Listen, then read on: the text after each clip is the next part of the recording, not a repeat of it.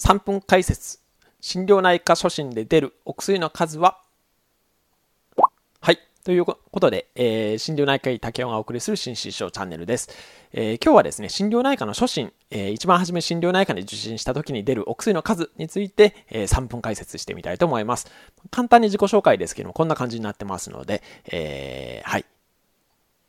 はい。早速本題に行きたいと思います。え、心療内科で、え、出るお薬の数ですね。一番初め受診した時のお薬の数。結論から言うと、平均的には1個か2個です。で、よくあるのがですね、これかなり誤解なんですけれども、心療内科に受診するとですね、お薬が大量に処方されるんではないかっていうふうに思ってらっしゃる方多いと思うんですけれども、平均1、2個。で、多くても3つですね。えー、で、4つ以上お薬を出すっていうことはまずありません。えー、一応例外を最後にお話しますけれども、基本的には2つ以内で収まるというふうに思ってください。で、具体的にはどういうお薬が出るかというとですね、まず1つ目は、やはりお体の症状ですね、がメインに出るのが心身症ですので、お体の症状を抑えるお薬。例えば吐き気止めとかですね、ガスを出すお薬とか、えー、痛み止めとかですね、そういったお薬が1つ目。で、この中には、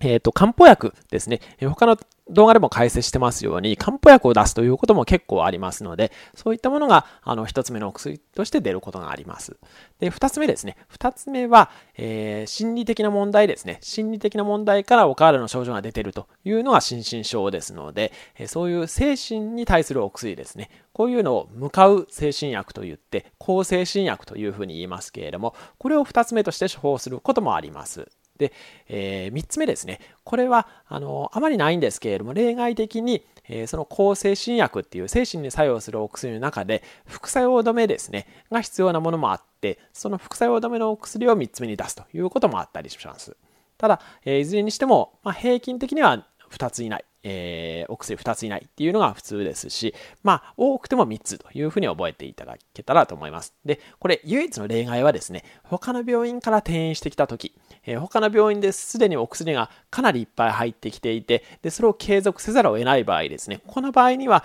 逆に急に切るとでですね、離脱症状っていうのが起こりますので、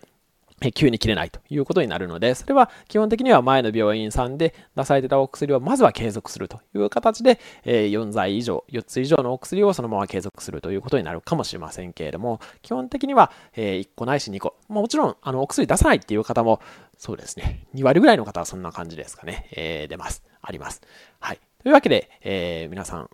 えー、そんなに心配せずに、あの、心療内科に行っていただけたらいいかなと思います。えー、この心身症チャンネルではですね、正しい心療内科、正しい心身症の知識を皆さんに持っていただきたいということで、えー、毎日配信しております。えもしよろしければチャンネル登録、あと、いいねボタン、えコメントですね、もいただけたらというふうに思います。ではまた次の動画でお会いしましょう。さようなら。